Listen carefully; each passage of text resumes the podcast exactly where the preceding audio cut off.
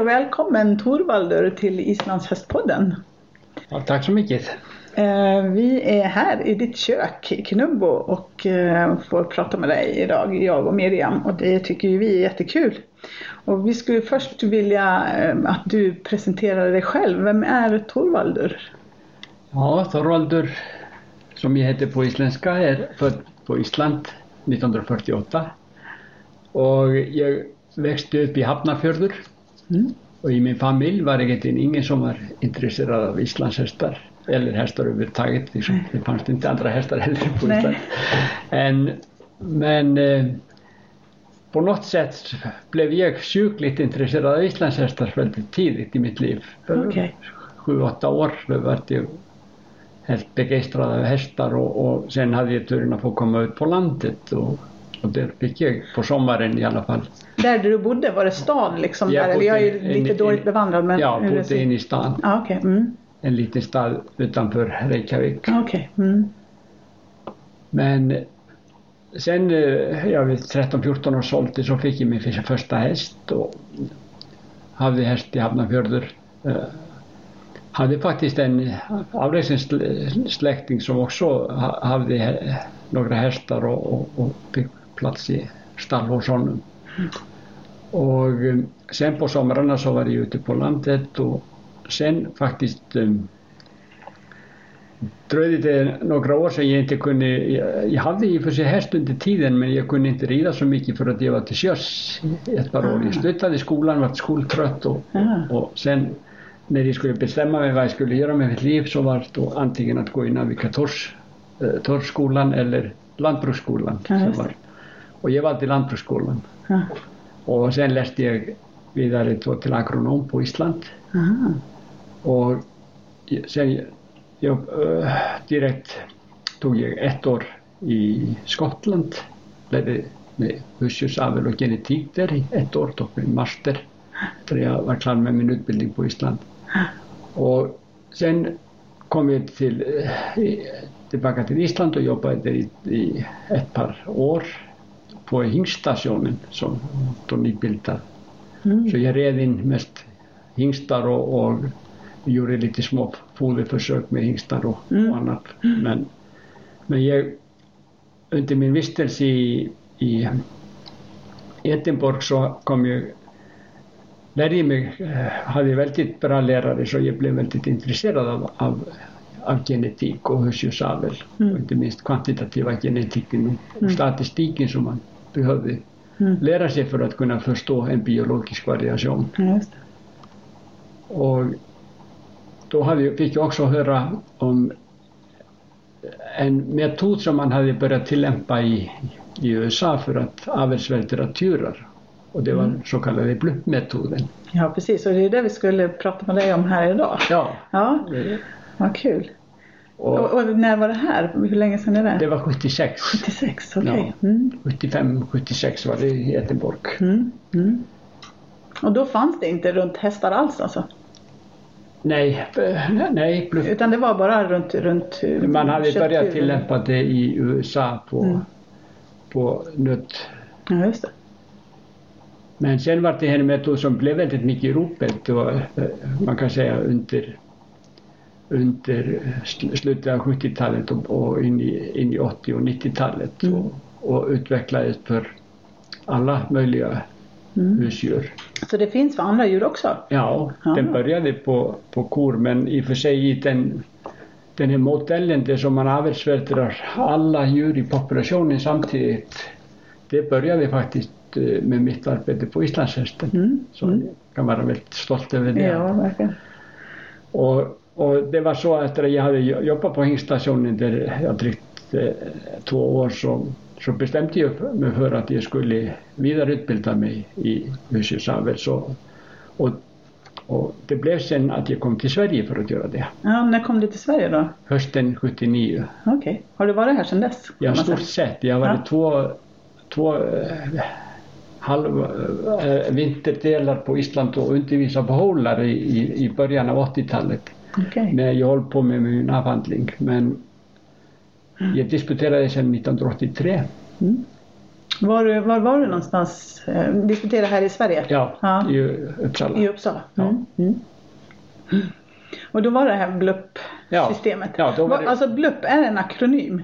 Det står för Best Linear Unbiased Prediction. Okej. Som, det är egentligen det, det bästa linjära systemet som man har att eh, värdera egenskaper hos husdjur som egenskaper som styrs av många genetiska faktorer Ja, just det. och även miljömässiga faktorer. Ja. Hur kom det sig att du fastnade för det där från början? Vad var det som, jag tänker, du stötte på det där i, i, eh, runt nötkreatur där. Men hur, hur kom du på att du skulle liksom jobba med det runt islandshästar?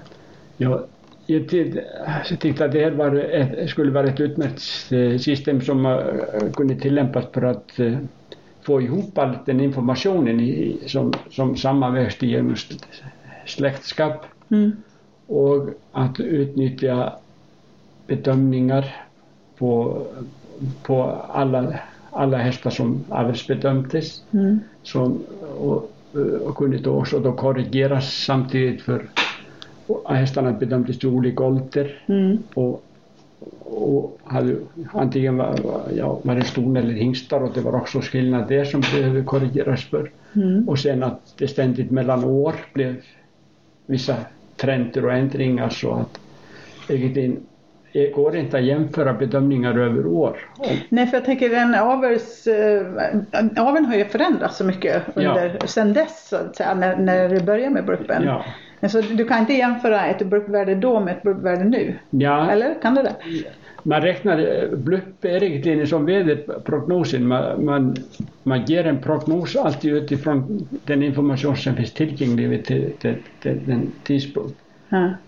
Ah, Den är dynamisk på det sättet. Ja. Men att uh, avelsbedömningen är statisk.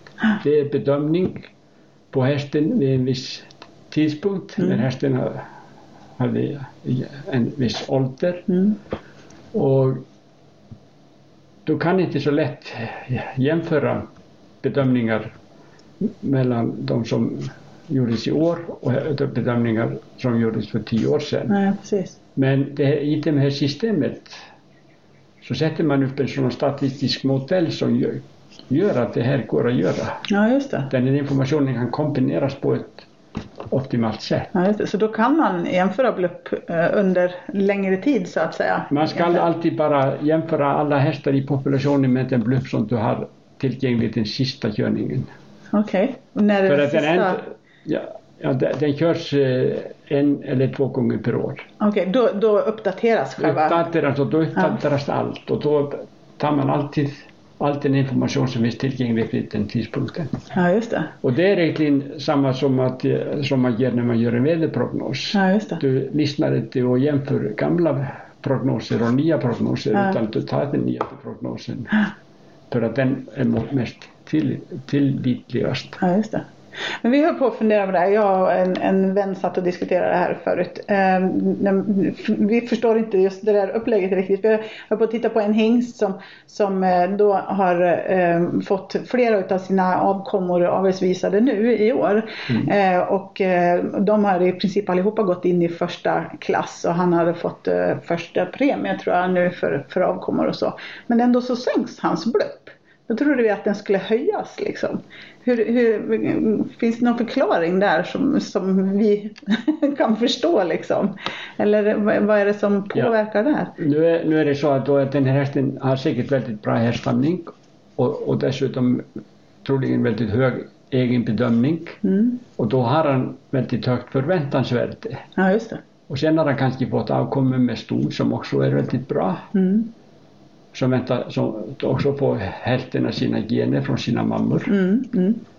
Och då är det inte nödvändigtvis, även om man har relativt bra avkommor, att, de, att han behåller sin Nej, blupp. nej. Fast är de väldigt bra så ska han faktiskt göra det. Ja, det. Men, men i vissa fall Men det är kan inte så vara enkelt liksom. Nej. nej. Och den, den, för, förväntansvärdet är väldigt högt på honom på grund Ja. av egen bedömning då, och, och härstamning. Ja. Hur, hur tillförlitlig är den här bluppen då? Om, man- om man nu tittar, om man ska köpa en häst till exempel och så tänker man ja men den här har ju en hög blupp liksom. Eh, vad, hur mycket kan man lita på det? Naturligtvis beroende på om den är visad och så Ja, tänker jag. Men och man kan säga att den är inte väldigt säker eh, förutom för hingstar som har några tiotals avkommor. ja just det. Då, då är, Då det, syns då, det då, är, då är det väldigt ärvt. säker. Ja just det. Men sen eh, vill man få en prognos tidigare. Det är väldigt viktigt att få det liksom för att eh, det ska styra liksom vilka hingstar som ska få så många avkommor. Mm. Och det är naturligtvis de som har bäst prognos när de, när de är unga Mm. som ska få chansen. Mm. Och när, när de är unga så, så innan de är bedömda så bygger bluffen tog enbart på, på föräldrar och Ja släktingar. precis vad de har för arv liksom. Ja. Ja.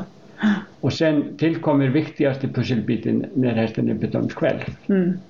Och då höjs eh, säkerheten markant Ja, men precis. är fortfarande relativt osäker. Kanske säkerheten är runt 70, 70 till 80 procent. Mm.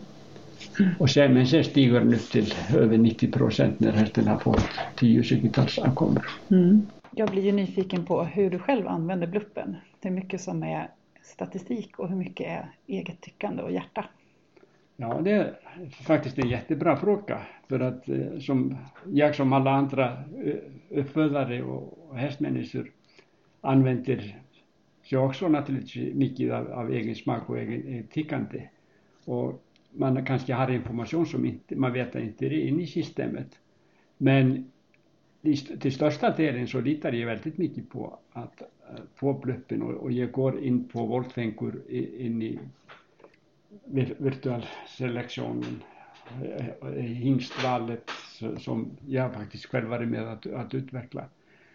Och jag, alltid innan, innan jag väljer, väljer hingst så, så, så går jag med, med, med ett sto och, och söker hingstar i den här applikationen. Den är Och- den bästa. den är ju så rolig. Ja, och det, det är väldigt viktigt där att man inte bara tittar blint på totalindexen som väger samman alla egenskaperna utan att man går också och väljer hingstar på grund av vissa egenskaper som man föredrar. Ja, tölt och pass och annat. Eller någonting som man tycker är svaghet hos stoet och man vill inte gå för, för mycket svaghet från hingsten i, i samma egenskap. Just det. Kan man också titta på det. Mm. Men till slut när man har gjort det några gånger liksom, och, och sett eh, eh, listan över hingstarna och, och tittar så närmare så klickar man på de, de, hingstar som man blir intresserad av och ser eh, hur avkommorna förväntas bli. Och jag, jag tar stort hänsyn till det. Mm. Och det tycker jag att eh, eftersom det här redskapet finns så, så, uppmanar jag verkligen avlare att använda det. Det är ett på, som på ett konkret sätt att an, använda, använda bluppen men man kan ändå styra ganska mycket som man, man tycker själv. Om vi ska förtydliga vad vi pratar om nu så är det på databasen Worldfingur Ja, och verktyget heter jag Virtual Det- Selection. Ja eller hingst och vals Hingstval. Hingstval, Just det. på svenska. Ja. Mm.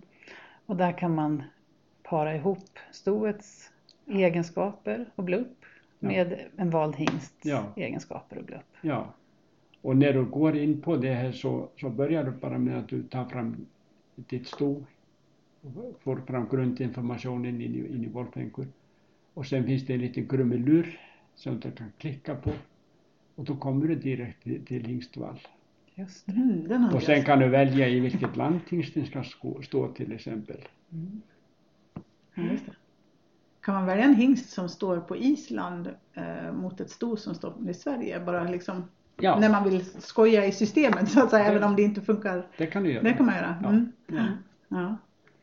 Hur, hur kan man använda eh, Och du kan eh, kolla vilka bra hingstar finns i Danmark till exempel. Ja. Eller i Norge. Eller Ja, just det. närmaste länder. Ja. ja, det är en suverän databas. Mm. Där Mm. kan man fastna många timmar. Mm, verkligen. Om vi går tillbaka till det här med bluppen. Hur sköts det här? Du säger att den ändras, sa du två gånger om året?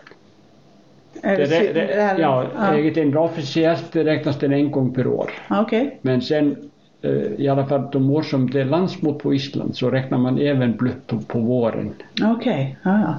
Men, men den officiella kommer alltid på hösten och den kommer efter att alla arbetsbedömningar är, är färdiga. Och då tar man in liksom all information Ja. runt avelsbedömningar och sånt som Ja. har kommit under året och Under sen året. liksom Och då uppdateras hela databasen mm. och räknas i blupp. Mm. Mm. Och det är den bluppen som man, när den kommer så ska man använda den då det året och sen ta den blupp som kommer nästa år och använda den då. Mm. Mm. Och inte, inte hålla sig till gammal blupp. Nej. Det är ganska meningslöst. Det är lite som att, att titta på gamla väderprognoser. Man Sen får titta på en som var bra då i sådana fall. ja, det folk frestas till dess. ja, precis. Du, mm, alltså, har, har, har man utvecklat det här systemet eller du? Jobbar du fortfarande med det här systemet nu eller hur? Jag hur håller på att lägga ansvaret mer och mer över de yngre Okej. ja, Mm. på Island. Jag har faktiskt varit med om utbilda några doktoranter under tiden och det är två av dem som jobbar nu. Den ena som, som avelskonsulent på Island, Ja, Kristiansson och Elsa Alpersdotter som har ansvarat nu för beräkningarna med ja, just det. De använder fortfarande program som jag har gjort Ja, det. men då, det, det är meningen att utveckla systemet mer. Ja. Har, har du utvecklat systemet under tiden som du har hållit på med det liksom? Eller hur har du? Ja, Liksom... i, i stort sett är det samma system men att eh, det har tillkommit eh, nya egenskaper och, och, och vi har gjort nya genetiska analyser och det tillkommit flera eh, saker in, i- in i modellen som har har gjort det mer och mer tillitligt. Ja, vad är det för egenskaper som, man har, eller som du har plockat med då mer liksom? Som har kommit undan för undan?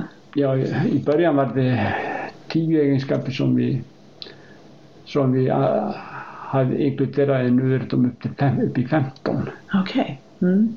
Det är, man har delat upp exteriöra bedömningar mer än vad tidigare och, eller i början och sen har man börjat döma till exempel korttölt och sa- sa- sakta galopp Mm. som inte var förut. Ja, just det. Så det är några ytterligare egenskaper som har kommit in. Och Mm. man och svans, det gjorde man inte i början heller. Nej, okej. Nej, Och inte skritt. nej. Kommer Ja. det att komma flera egenskaper tror du som man kommer att väva in i det?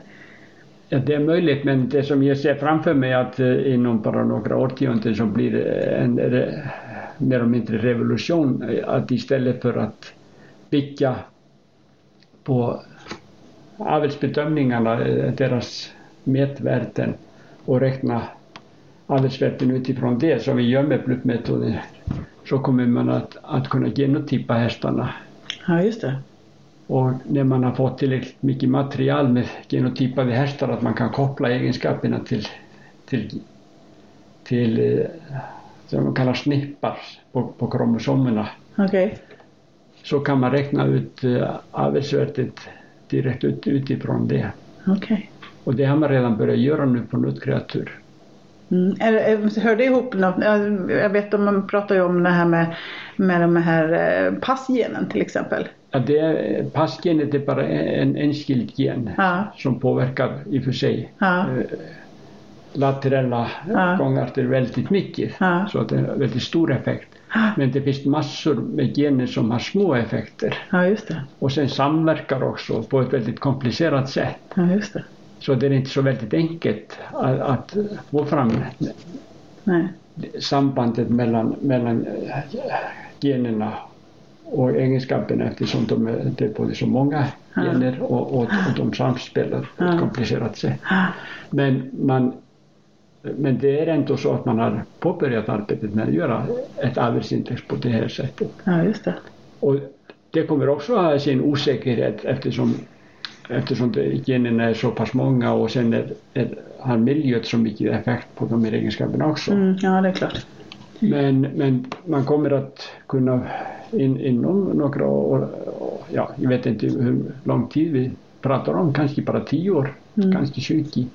Och då kommer avelsindex sätt att bygga i stort sett på, på gen, genanalyser, Ja, genotypen istället, istället för att fenotypen. Men Ja.